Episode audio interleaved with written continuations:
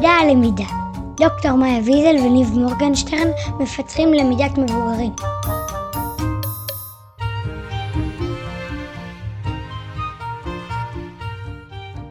מה, מה המצב?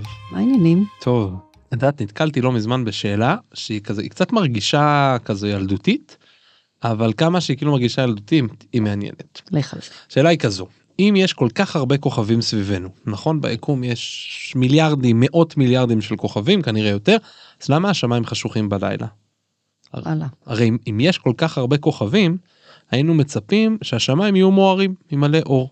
קראתי איפשהו כאילו איזה אנלוגיה, שזה כזה כמו שאת נמצאת בלב יער. מסתכלת סביבך, את לא יכולה לראות את האופק, נכון? כי העצים ממלאים את נכון. הכל, אז אותו דבר פה, האור נפלט מתוך הכוכבים, והיינו מצפים שהוא י- י- יפגע יאיר. באיזשהם גופים ויאיר את השמיים. השאלה הזאת נשמעת אולי מאוד מאוד ילדותית, אבל מסתבר שהיא לא כזו פשוטה. מסתבר שהשאלה הזאת יושבת משהו שנקרא פרדוקס, פרדוקס אולברס, וההסבר של למה זה, ואני לא נכנס עכשיו למה זה לא, פרדוקס אולברס. זה לא, זה לא יקרה היום, הוא אחד מההסברים למה היקום בכלל מתרחב, ולהסבר של התיאוריה של המפץ הגדול. משאלה שהיא אולי נראית נורא ילדותית כזאת, אבל אני חושב שזה בדיוק הבסיס של הפרק שבאנו לדבר עליו. איך השאלות מניעות תהליכי למידה. נכון, אז באנו לדבר על שאלות, שזה דבר נורא טריוויאלי כביכול בעולם האקדמי ובעולם המחקר. אה, אז מה אנחנו מאמינים? אנחנו מאמינים ששאלת שאלות והרצון לחפש תשובות הוא צורך בסיסי אה, אצל כל אדם, והבסיס לידע האנושי, ככה הידע הולך ומתרחב. למידה מבוססת שאלות, ואני יכולה להגיד בסוגריים מבוססת סקרנות, אה, מובילה להמון דברים טובים כמו מוטיבציה, למידה עצמאית אה, וכו', ועל זה נדבר. מעולה. אז, אז מה אנחנו כבר יודעים? אז כמו שאמרת מקודם, זה, זה נשמע קצת מצחיק, כי אחד הדברים שקורים כל הזמן במהלך שיעורים זה איזה שהם שאלת שאלות, אבל בעצם מה שקורה הרבה פעמים בשיעורים, וזה גם באקדמיה וגם בשיעורים אחרים, זה שאלת השאלות זה קצת מין משחק כזה, שבו הסטודנטים והסטודנטיות צריכים לנחש מה עובר לי בראש. אה, והיא לא נועדה כזה, לא נועדה כזה לקדם דווקא איזשהו תהליך אבל אה, שאלה היא פעולה יצרנית יצירתית שאלות זה המצאה אנושי היכולת שלנו אה, אה, לשאול דברים ולנסות לדמיין ולחשוב מעבר למידע הנתון לנו נכון מעבר למה שאני רואה כאן אני מנסה לקחת את זה עוד צעד קדימה כל העולם המחקרי מבוסס על שאלת שאלות. נכון תמיד יושבת שאלה רגע איזושהי שאלת מחקר שממנה אני יוצא החוצה על, על, על תהייה על סקרנות להבין ובכל זאת בהוראה וכביכול מה שאנחנו מגדירים אותו למידה שזה לא בדיוק אותו דבר נכון יכול להיות שאני מורה מהמם. או כן מורה עכשיו בכיתה לא בהכרח לומדים שם בסדר? אז אני, אני אגיד רגע עוד משהו ככה שחשבתי עליו תוך כדי שדיברת, כש, כשאני מעלה שאלה, אני בעצם אומרת, אני לא יודעת, ולכן אני בעצם באיזושהי מכוונות ללמידה. ברגע שאני פתוחה. אומרת, אני פתוחה מהמם. ללמידה ואני מוכנה להיות במקום הזה שאני לא יודעת וללמוד דברים חדשים, אם שאלתי שאלה שהיא אמיתית, היא לא שאלה, היא שאלה אותנטית, היא שאלה כן. פתוחה, היא שאלה נכון. מסקרנות. אז עשו אפילו מחקר על אה, סטודנטים ובעיקר סטודנטיות שלמדו להיות אחיות בחדרי לידה. והראו שכשעובדים איתם על אה, מה שנקרא למידה מבוססת שאלה question based learning אה, הרבה זה מעלה להם גם את המוטיבציה גם את השביעות רצון וגם את ההישגים של הסטודנטים והסטודנטיות כלומר במקום לבוא ולספר להם על פרקטיקות מיטביות ברפואה שברפואה מאוד מאוד טובים בזה ובאמת יש המון מידע והמון ניסיון. אז אמרו לא התחילו כל מיני תהליכי למידה מתוך שאלות שבעצם הסטודנטיות האחיות לעתיד יצאו אה, אה, קצת ללמוד את זה. עכשיו יש שם איזשהו משהו פרדוקסלי קצת מהמם. במיוחד באקדמיה. כי מה קורה יש איזושהי הפרדה כזאת יפה שאמנון כרמון עשה ממש הפרדה יפה בין מה שנקרא המקצוע הבית ספרי לבין הדיסציפלינה המחקרית. והוא חילק את זה לכמה קטגוריות לא ניכנס לכולם. אבל בוא נדבר רגע מטרת העל נגיד מטרת העל של מקצוע בבית ספר הוא מסירת ידע קיים נכון אני באתי יש שיעור היסטוריה אני הולך ללמד אותך רגע היסטוריה. בעוד שאנחנו מדברים על uh, uh, תהליך מחקרי המטרה היא יצירת ידע חדש נכון ביצוע הידע או הצגת הידע או uh, uh, הוכחת תהליך הלמידה נקרא לזה הערכת תהליך הלמידה אז בדרך כלל זה בחינות בדיסציפלינה מחקרית אנחנו מדברים על עבודת מחקר יש לי שאלה היא מניעה אותי אני יוצא אליה. ומה שנקרא אה, אה, מבנה השאלות בבית ספר הם שאלות סגורות. אני יודע את התשובה אני פשוט מחכה שאת תגיעי לשם בעוד שבכל העולם המחקרי יש לי חידה. אני לא יודע מה יקרה. למה השמיים לא מוארים?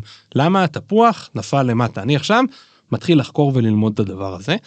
ואני חושב שכל המחקר שלנו אגב בתוך המקום הזה אה, גרם לנו לחשוב רגע אה, אה, האם אנחנו רוצים להמשיך ללמד בתפיסות כמו של מקצוע בית ספרי עם שאלות סגורות או שאולי אנחנו רוצים לחשוב טיפה על תפיסה מחקרית שעליה דרך אגב אנחנו מקווים שרוב המאזינות ומאזינים יגדלו עליה שאלות מחקריות שאפשרו לנו כחוקרות וחוקרים ללמוד ולחקור יותר ביחד.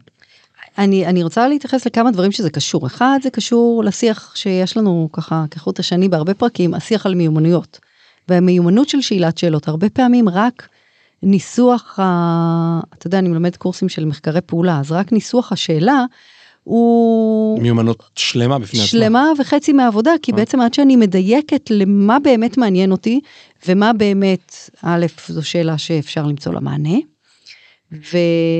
או לא מענה, או להתקדם, אני אפילו לא תמיד אומרת תשובה, אלא להתקדם בהבנה שלה, ושאלה שהיא, אה, אפשר להכיל אותה, לא שאלות ענקיות קצת כמו השאלה שפתחנו איתה את הפרק.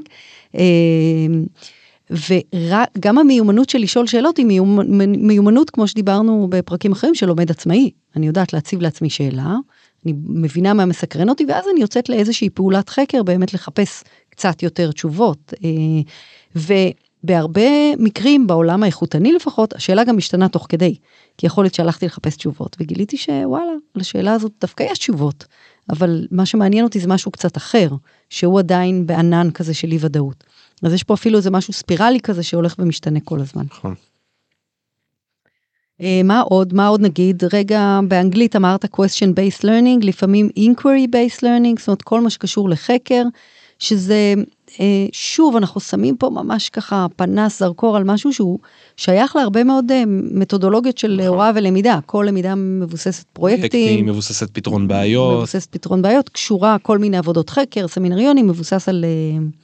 שאני חושב שהגורם המרכזי בעצם עוד פעם המון כל הדברים בלמידה בסוף יושבים על מוטיבציות והגורם המרכזי פה המוטיבציה המרכזית היא פתרון הבעיה. יש שאלה והמוטיבציה שלי היא לפתור את הבעיה בניגוד אגב למקומות שבהם המוטיבציה שלי היא למבחן שיש נכון. בסוף או לעבודה נכון. שיש פה לא פה יש לי מוטיבציה אדירה. לפתור את השאלה הגדולה הזאת. זהו, אז אני אגיד לא תמיד בעיה אפילו, אבל תהייה כזאת. כן. אה, יש איזה אה, מחקר שאני, אה, מאמר שאני אוהבת לתת לקרוא, נשים אותו בזה, שמדבר על puzzling. אני כאילו ממש מעלה איזה, איזה puzzling, כאילו גם במובן של פאזל לפתור, אבל גם באמת במובן של תהייה כזאת שמעסיקה אותי, ו- ואני רוצה למצוא לה מענה. זה הזכיר לי דרך אגב לא דיברנו על זה בפרק של אה, משחוק אבל uh, יש הבדל בין באנגלית בין puzzle ל game. נכון. מה ההבדל בין puzzle ל game ש puzzle כמו כמו כמו כמו פאזל ממש או כמו uh, חידה שהיא פאזל אני פותר אותו פעם אחת. פתרתי אותה אני יודע נכון? מה לא יודע מה לא עולה לי עכשיו איזה זה. נכון, ובגיים אחד הדברים המעניינים שיש זה שאין לו סוף. מונופול נכון? אני ואת שיחקנו מלא פעמים מונופול וזה תמיד יש בזה משהו מעניין נכון? משהו תמיד משתנה כן. ופתאום את קנית תל אביב יש משהו מורכב יותר. מונופול ממש מייגע יכול להבין אבל אה, זה אה, אז כמו בהרבה פרקים שאנחנו מדברים זה לא משהו חדש אנחנו לא מביאים פה משהו שאף פעם לא שמעו עליו אנחנו רוצים. רגע לשים אותו על השולחן אה, ולהעלות כמה שאלות לגביו, כמו האם אנחנו עושים מספיק הוראה ולמידה שמקדמת שאלות, או מבוססת שאלות, אבל מה כבר יש? אז באמת, בהרבה מאוד תארים יש למידת חקר גם לעבודות קטנות, גם לסמינריונים, כמובן למחקרי תזה או דוקטורט. בכולם יש איזשהו תהליך של גיבוש שאלה אה, ודיוק של השאלה. אה, ואיך אפשר להגביר את זה? איך אפשר לעשות עוד? אז יאללה אז בוא נגביר את זה קצת. אמ, אני אלך על משהו הכי פשוט נלך מהסופר פשוט בוא נפתח את השיעור הקרוב עם שאלה בסדר ממש תרגיל דמיון מודרך. תחשבו על השיעור אה, אה, הקרוב שאתם אמורים להעביר אותו ומה השאלה המרכזית ש, שנמצאת בלב השיעור הזה ויכולה להניע את הלמידה של הלומדים וממש אפילו רק לפתוח את זה. ולשים את השאלה רגע הנה ניקח רגע עוד שלב עם זה קדימה ניקח את השאלה הזאתי נכתוב נכתוב אותה על הלוח. בשלב ו... הזה ניב עושה עם היד תנועה של כתיבה על לוח. בדיוק אז תדמיינו לא עכשיו את היד שלי. אה לא כן. רואים את זה. אמ, אז אז אה, לכתוב את זה על הלוח ולעשות ממש שמש אסוציאציות כאילו לא בוא נלך רגע שנייה מהסופר סופר פשוט לקחת את השאלה הגדולה ולפרק אותה רגע לשאלות יותר קטנות ויש בזה משהו אה, משהו מדהים. אני, אני אגיד לך למה זה נורא נורא חשוב כי הרבה כן. פעמים כמרצים קודם כל אנחנו מרצים מרצות אנחנו נורא נורא שולטים בחומר. ולפעמים אפילו, אני מעיזה לומר, קצת משועממים ממנו. ואנחנו, לפעמים יש איזה פער שאנחנו צריכים להבין איפה הלומדים שלנו נמצאים, לגמרי. ואיזה שאלות מעסיקות אותן, וההצעה שלך באמת, בעצם שמה את זה מול העיניים, רגע, על מה השיעור הזה בא לענות? על איזה שאלות הוא בא לענות, או לא לענות, רק לעסוק בהן, אבל זה סופר חשוב בעיניי. זה, זה גם, יש בזה משהו שהוא קצת כלי אבחוני, כמו שאת אומרת, כאילו, הוא, הוא ברגע שאני אשמע את השאלות של התלמידים והתלמידות, הסטודנטים והסטודנטיות, זה יעזור לי להבין איפה הם נמצאים אל מול החומר. דיברנו על זה באחד הפרקים הקודמים, שבסוף בלמידת מבוגרים, יש לה, לה, לסטודנטים ולסטודנטיות, ללומדים, וללומד, יש ידע, יש ידע קודם ש, שנמצא שם, וזו הזדמנות טובה to tap into it, מה שנקרא. להבין, אה, אז אני, אני נכון. עבדתי לדוגמה עם, עם, עם איזשהו מרצה וניסינו רגע לחשוב על הקורס מחדש אה, בפרויקט של מזיזים את הגבינה בהרצוג ו, וניסינו לחשוב על הקורס מחדש והקורס היה הדמות המשנית בסיפור המקראי. אז אמרנו טוב בוא רשמנו רגע זה היה עבודה כזה שלנו אז רשמנו רגע את השאלה הזאת על, על הלוח. ואז אמרנו טוב בוא בוא בוא אנחנו נוציא רגע שנייה תתי שאלות. והתחילו לעלות כל מיני שאלות מעניינות מה תפקידי הדמות המשנית מה היא דמות משנית בכלל מה, מה, מה זה אומר דמות משנית בסיפור המקראי. אה, כיצד הדמות המשנית עוזרת באפיון הדמות הראשית ואז הוא התחיל להיכנס ולתת ממש דוגמאות קונקרטיות מעולם המקרא ופתאום רואים שיש רגע שנייה עולם נכון. שלם שאגב לכל אלו שחוששים במרכאות רגע שנפספס את החומר או נפספס את התוכן הפוך- תתה כאילו נכנס שם פתאום כל כך הרבה דברים זה אפילו זה מאוד עוזר לעשות מיפוי ללומדים, נכון. הרי שיש שאלות שהן קשורות אחת לשנייה, והן שאלות שהן תת של שאלות, ויש שאלות שבעצם ההעלאה שלהן זה עוזר לענות על שאלה אחת גדולה יותר, זאת אומרת יש איזו היררכיה גם של שאלות, והסיפור הזה באמת הוא בעיניי גם מאוד יכול, כמו שאתה אומר, להבנות את הקורס, או להבנות סיטואציית למידה כשאני, יש לי תיאום ציפיות עם הלומדים שלי על איזה שאלות נענה, וגם על איזה שאלות לא נענה, אגב. נכון. אה, מה- למה לא נגיע, נכון. כאילו מה הגבולות גזרה של, ה, של הקורס הזה, ואני חושבת שבאמת יש ערך גם בכל פעם לתת הזדמנות לשאלה אישית, מה אותי מעסיק בתוך הדבר הזה, מה אותי מסקרן, אה, שוב, הכל נורא נורא קשור, זה קשור גם כן. לפרק שדיברנו על בחירה, האם אני בוחרת, מה שקורה בעבודות חקר בטח, אבל לבחור היבט אחד שמעניין אותי אה, בתוך הנושא הגדול, אה, ויש פה עניין של פרסונליזציה, של איזה שאלה מעסיקה אותי ועם איזה שאלה אני הגעתי לסיטואציית הלמידה שמנחה את ההשתתפות הפעילה שלי ואת השאלות שלי. את יודעת, זה הזכיר לי עכשיו מה שעשיתי עם מרצה אחרת שהיא לא משנה מאיזושהי סיבה ב- ב- ביחד עשינו חשיבה והחליטה שאת הקורס הקרוב היא פותחת בלשאול זה לא משנה אפילו מה היה הקורס. לשאול את הסטודנטים והסטודנטיות ממה שהם קראו על הקורס מה הם מצפים שיהיה בקורס. מה, מה הציפייה שלכם? מה הציפייה שלכם ללמוד מה הציפייה שלכם לדעת מה הציפייה שלכם ל- לא זוכר סידרנו כן. כמה שאלות כאלה שהכווינו. ו, ו, והמידע הזה גם כאילו הייתה בהתחלה נורא בחשש ומה אם הם, הם לא מצפים לכלום? ומה אם הם מצפים לדברים שאני לא התכוונתי? אמרתי, אוקיי את יודעת. זה לא אומר שאת חייבת לשנות את נכון. הקורס שלך. יכול להיות שאת תמשיכי אבל את יודעת שהם חושבים שאנחנו הולכים ימינה ואנחנו בכלל הולכים רגע שמאלה ועכשיו בוא נראה איך אנחנו מגשרים שנייה על הפ... יש פה פער. עכשיו מהמם. עדיף אולי עכשיו לגשר על הפער הזה בדרך כזו או אחרת מאשר להתגלגל ופתאום לראות שיש עוד disengagement נכון. בתוך השיעור או פתאום צריך להסביר מה לא ברור ש-XYZ לא, לא זה לא היה ברור חשבתי משהו אחר וזה מאוד עוזר לייצר את התיאום ציפיות. אז אני, אתה מדבר על תיאום ציפיות, אני רגע רוצה לעשות פה תיאום ציפיות ולהגיד עוד כמה היבטים של סוגיות על שאלות, שלא נדבר עליהם בפרק הזה. אבל יש אחד, יש המון המון מחקר על איזה סוגי שאלות מורה שואלת בכיתה, אמ, או מורה, והאם הן שאלות אה, רטוריות, או באמת יש זמן לענות. אז יש המון מחקרים על הדבר הזה של ניסוח שאלות תוך כדי הוראה, לא רק שאלות חקר גדולות או שאלות מנחות למידה, אלא איזה שאלות אני שואלת, והאם אני באמת באמת מאפשרת זמן להשיב עליהן, או שאני שואלת ועוברת הלאה, ואז הלומדים שלי בכלל לא נכנסים לשאלה.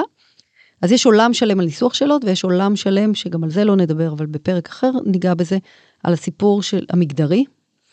ועל מי עונה לשאלות בכיתה, ולרוב נתתי רמז, עונה ולא עונה, אה, והסיפור של הרבה פעמים אה, גם אה, בנים או גברים נוטים לשאול יותר שאלות, וגם לענות על יותר שאלות בכיתה, אז גם זה סביב, יש הרבה מאוד מחקרים סביב הסיפור הזה של מגדר ושאלת שאלות בכיתה. אני רוצה רגע להציע, מה עכשיו? מה, מה אתה מציע? רגע, אני רוצה לתת הצעה למטיבי לכת, ואז אה, סבבה. אפשר... אה, זה. אז עוד הצעה למטיבי לכת, זה מעולם שנקרא עולם של שאלות פוריות. ששאלות פוריות זה שאלות מאוד מאוד פתוחות, זאת אומרת זה שאלות שממש אין להם תשובה. אה, והן באמת מעלות המון מוטיבציה, זה אגב מגיע מאוד חזק מעולמות של PBL מה שנקרא, Project Based Learning, למידה מבוססת פרויקטים. תן רגע ש- דוגמה, איך פותרים את בעיית העוני. כאלה, דוגמה. כאלה. או כאילו, השאלה שאני מאוד מאוד אוהב אותה, שהיא פה מבית ספר כאן בשכונה, אני פשוט ממש אוהב את השאלה הזאתי, למי שייכת ירושלים? פשוט שאלה מעולה. אה, שהיא, שהיא באמת כזאת, בדיוק היה לי שיחה על זה עם אין- המנהלת הזאתי, אינסופית. זה, זה שאלה אדירה ולחשוב ששואלים אותה במה שנקרא לזה, שואלים אותה בח, בחטיבת ביניים תיכון, אה, ממלכתי דתי בירושלים.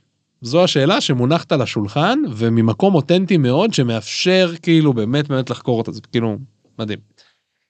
אז אם אני מרצה, כן. ואני, החשיבה שלי כן, אני חוקרת, והחשיבה שלי מבוססת שאלות, אבל ההוראה שלי פחות, מה אתה מציע לי לעשות? אז כמה דברים אני מציע פעם אחת. זה טוב שאת מבינה את זה כאילו שזה בהפנמה הזאת רגע ואומרים את זה רגע אומרת את זה לעצמך. פעם דבר שני עוד קטן שהוא ככה עוד בהיבט הפיזיקה זה אה, לנסות להיכנס בראש להגיד אני לא מלמדת את המקצוע ספרות אה, היסטוריה פיזיקה. אני רוצה לגדל את דור הבא של החוקרים.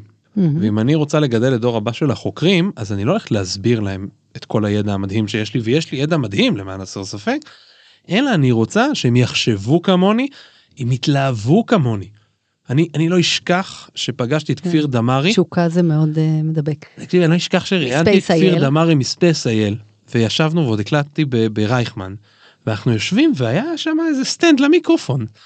והוא ואני לא צוחק איזה חמש דקות לפני שהקלטנו התחיל להתבונן ב סטנד ולנסות לה... והבן אדם הזה שלח חללית לחלל בסדר חללית לירח והוא מתבונן לעומק במבנה של יש הזה לו מבט של חוקר. הוא זה כל דבר כזה באמת מסקרן אותו הוא לא עשה את זה בשבילי. שכאילו מה שאתה אומר זה שהתפקיד שלנו, אה, כשמלמדים בטח באקדמיה, זה מעבר למטרות הקורס הרגילות שלנו, זה לפתח את השריר הזה של שאלת שאלות, סקרנות ושל חשיבה מחקרית בכלל. נכון במק- במקום לדוגמה לקחת במקום לקחת וללמד רגע איזשהו ניסוי או מחקר שעשינו או עשו גדולים מאיתנו אה, ולהסביר שמו אה, סתם ניסוי הכלא של זימברדו שמו ככה וככה וזה וטה טה טה טה בוא נשים את השאלה שזימברדו שאל רגע. בוא נשים אותה שנייה על השולחן. בוא נעשה שנייה תזה ביחד מה אנחנו חושבים שיכל לקרות. בסדר? ו- ו- ו- ונעשה סקר. כאילו לא לא מורכב. נעשה רגע סקר נחשוב ביחד מה הדבר הזה יכול להיות ואני חושב שהדברים נוספים שיכולים להיות קטנים אחרים זה דברים שדיברנו קודם לפתוח עם איזה שאלה קטנה ואפילו אם עוד לא נוח לכם תמשיכו בהרצאה הכל בסדר תמשיכו כאילו למקום שאתם מרגישים בנוח ולאט לאט כל פעם צעדים קטנים אפשר להמשיך לפתח את זה. נכון, ותזכורת טובה שיש שאלות בכל מיני גדלים, אה, אבל אה, אני חושבת שככה ההבחנה שהייתי מחדדת פה, הן צריכות להיות שאלות באמת פתוחות. ולא נכון. שאלות אה, שככה בעולמות של שאלות, שאלות מכוונות ושאלות סגורות ושאלות אה, שאתה ברור לך התשובה מראש. כן. אז, אה, אז הן צריכות להיות באמת שאלות פתוחות על אמת. יש כאלה גם כל מיני קוביות או רולטות כאלה של עם, עם נכון. מילות שאלה. כן אפשר גם להגיד כאילו, איך? נגיד מה? אה, לשים שאלה או לשים statement ולהגיד אוקיי תשאלו שאלה וכל פעם מסובבים איך מתי? ותשאל איך איך יצרו את אה, תאי הריח לא יודע כן. כאילו זה גם כן משהו שמאוד מאוד מדרבן והוא אפילו משחקי. נכון. כי הכל מתחבר להכל. רצית לסיים עם שיר. נכון. כאילו היה מתאים לסיים עם שאלה, אבל זה שיר שהוא שאלה. אז נכון, יאללה. אז נקריא לא את הכל נקריא חלקים זה נקרא לאה נאור רק לשאול. אם הייתי יכול כל היום רק לשאול ולא לשתות ולא לאכול ולא כלום ורק לשאול איך ומה ואם ולמה מה יש בין פה לשם מה אני עושה כשאני ישן והפה באיזה דבק הוא נדבק לי לשן.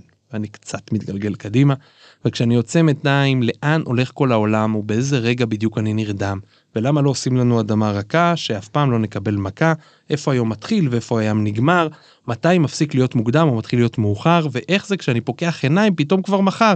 אם הייתי יכול כל היום רק לשאול ולא לשתות ולא לאכול ולא כלום ורק לשאול ולשאול ולשאול ולשאול, אף פעם לא הייתי גומר את הכל. מקסים, וזה גם תזכורת קצת שילדים שואלים המון המון שאלות, וכמבוגרים אנחנו לפעמים מפסיקים. אז uh, שנמשיך, ממש. חיים מאוד מעניינים ככה. ומיין. יאללה, תשאלו שאלות.